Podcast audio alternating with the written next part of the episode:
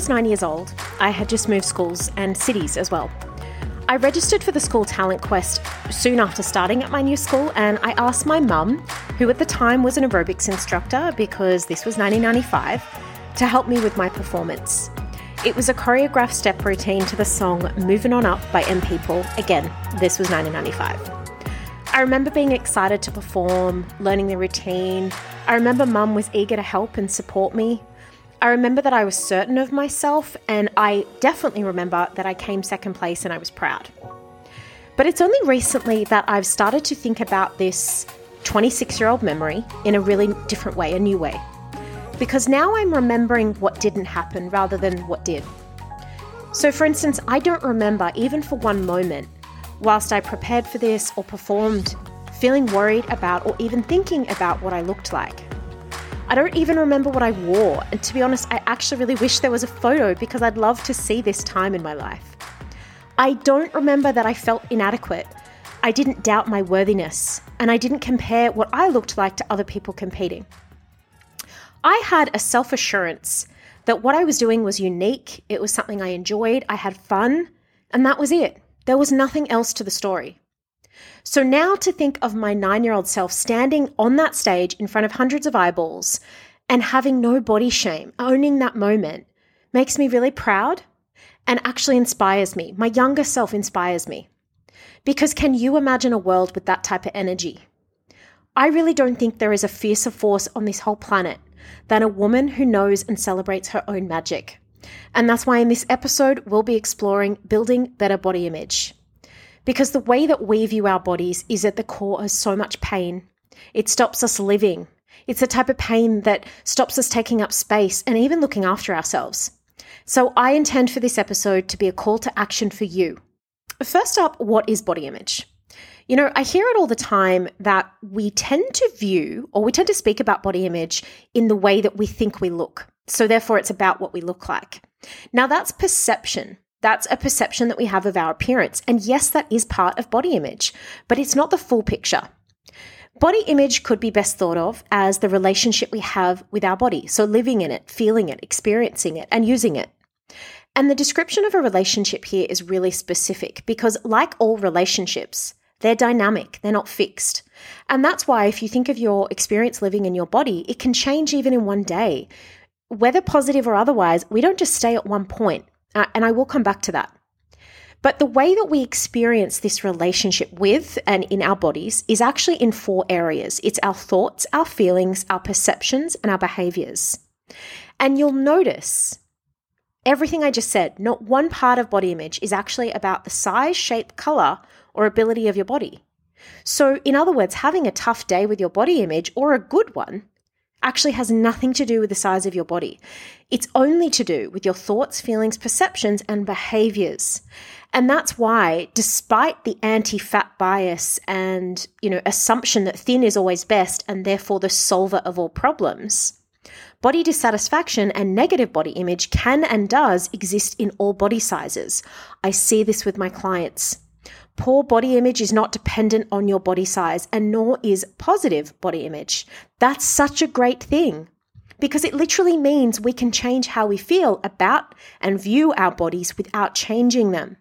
We can feel how we desire in our bodies without shrinking them, without changing them, which is really quite different to the capitalist, patriarchal, and white supremacist version of dealing with body dissatisfaction, which is body fixing. So, without body fixing, what do we have? What do we do?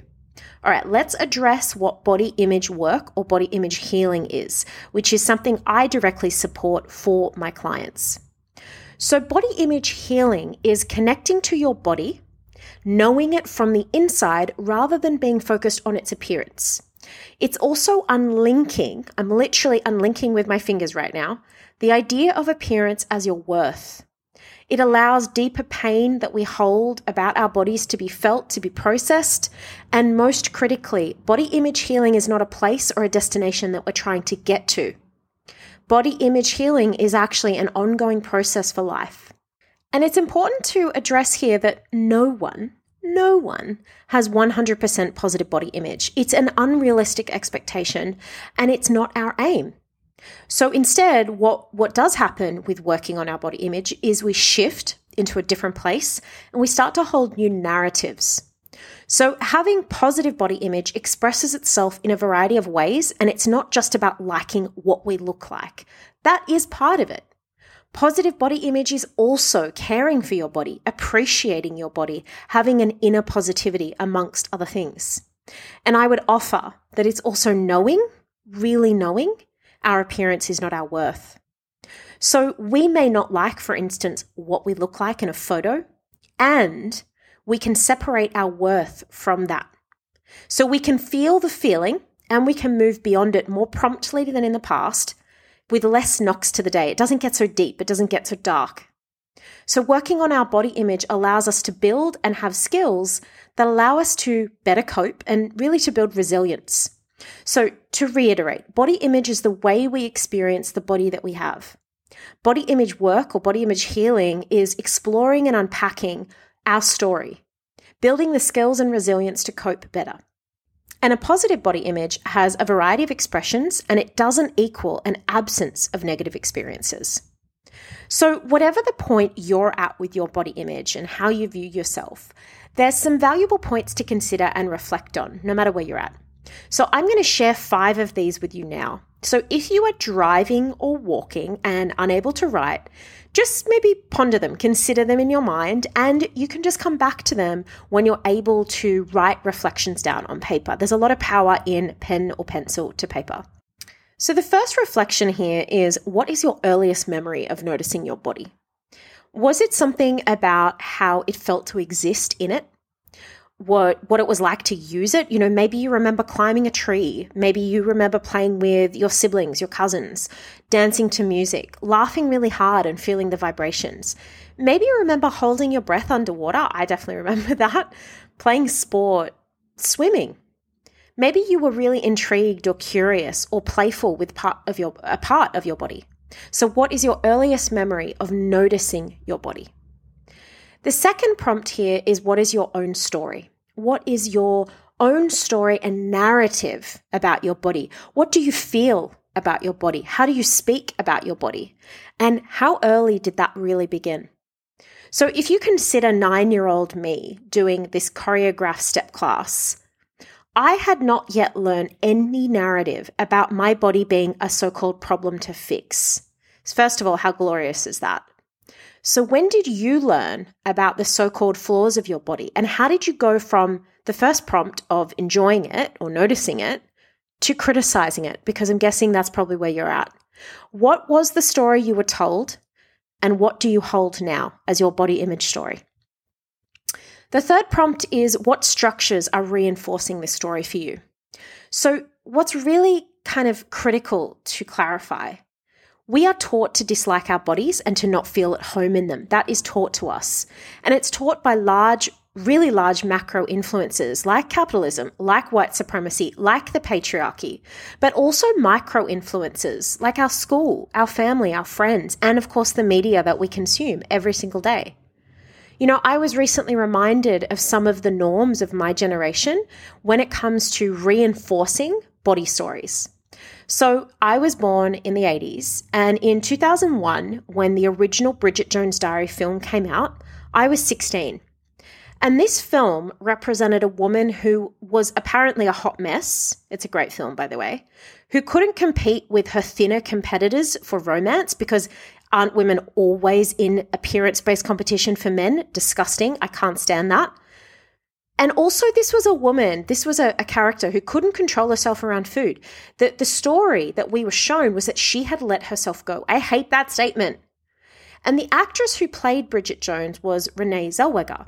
And so, all I remember at the time, at 16, was people talking about how she had gained so much weight to play this role, how awful she looked. There was so much conversation about the character and about her as an actress.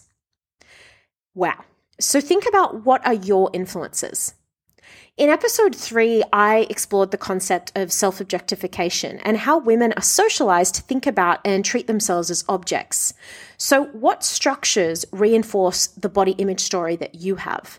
Are they more macro or micro? Uh, and how opted in are you to them? So there's a, there's kind of something that we need to to explore here. Really, it's about anger and it's about opting out. That's how I see it. You know, rich white men profit off the body insecurities that we have. And they also perpetuate those insecurities.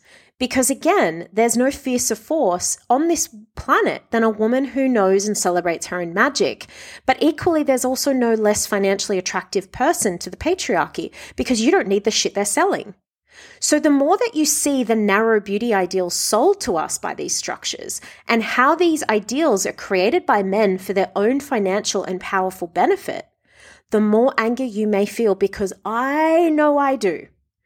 Also, the more you see and acknowledge how much pain you have around your body and what that has robbed you of, the experiences that you've lost out on, how poorly you've you've seen yourself and maybe talked about yourself, very likely the angrier you will become. And I say, welcome that anger. That anger is going to be really protective against the influence of bullshit beauty ideals that are made up, as is opting out of those ideals because they never helped us in any meaningful way. And actually, the other aspect that you can kind of look at here is supporting the positive body image of those around you. Now, these are radical and powerful acts of feminism that contribute directly to dismantling the patriarchy. Less money, less less engaging. And that also means we keep more of our money. We do more, we be more. We're more powerful and we're more focused on what we uniquely need and want. Now, speaking from personal experience, the work that I do in supporting others and their body image has had a really clear, profoundly clear positive influence on my own body image resilience. So I had done a lot of work before I got to this point, but it's phenomenal how inspiring it is to build others' body image. And the other part for me that's been really powerful is is intentionally reviewing a lot of the practices that I engaged in that were about beauty ideals. So specifically for me, there's two things that stand out. It's Botox injections or anti wrinkle injections that I've stopped having, and not rushing to dye the grey hairs that I have. Now, I see this as using my privilege to opt out because my privilege means that me opting out of anti wrinkle injections and dyeing my hair doesn't really cost me much. Actually, I would offer that in my particular personal circumstance, not doing these things costs me nothing. In fact, I have now more money. but this is not the case for all women. So there are women who have less access to, say, employment opportunities, healthcare, or even being treated like a human based on fitting in or not with beauty ideals. So they have far more to lose. And therefore, I have less to lose for pushing back and opting out because we all support this system. And that's just one way I want to use my privilege. So, if all of this, if this opting out is not for you, or maybe not yet, I've got zero judgment. That's okay. Body autonomy and, and your call all the damn way. So, in that third prompt, what you're looking at is what are the structures for you that are reinforcing your body image story? How committed are you to them? Now, the fourth prompt, please close your eyes. Please don't if you're driving. Absolutely do not. Take a really deep breath in through your nose and an even deeper breath out through your nose. And just consider what it looks like for you to have a more peaceful relationship with your body. How do you move through your day? How do you show up for yourself and maybe for others? What do you say yes to? What might you have more time and money for? What is life for you like without a fixation on needing to so called fix your body and instead knowing your body is worthy always? Through change, through age, through injury, through illness, through all of it. What is it like? We know that body image is modifiable over time, but with patient and consistent practice, not just because we want it to get better, we have to show up. And I really hope that that's a relief for you. You are resilient, you are capable pretty much of healing most things in yourself. But we do need the right insights and we need the right tools. So, the fifth prompt, the final prompt what resources can you begin or continue to access to move beyond these stories that you have that are holding you back, that are hurting you? Are there books that you're reading? and you've maybe forgotten about? Are there academics, feminists, and other professionals in this space that you're learning from? Are there podcasts other than this one that you can listen to? Uh, is there one on one or some group body image support that you can access? Enjoy these five reflections and be gentle with yourself through the exploration. If you would like a review of them, if you've forgotten you were driving, you'll find them on my website, which is www.nadiafelsch.com forward slash podcast. Thank you for joining me, and I'm going to see you next time.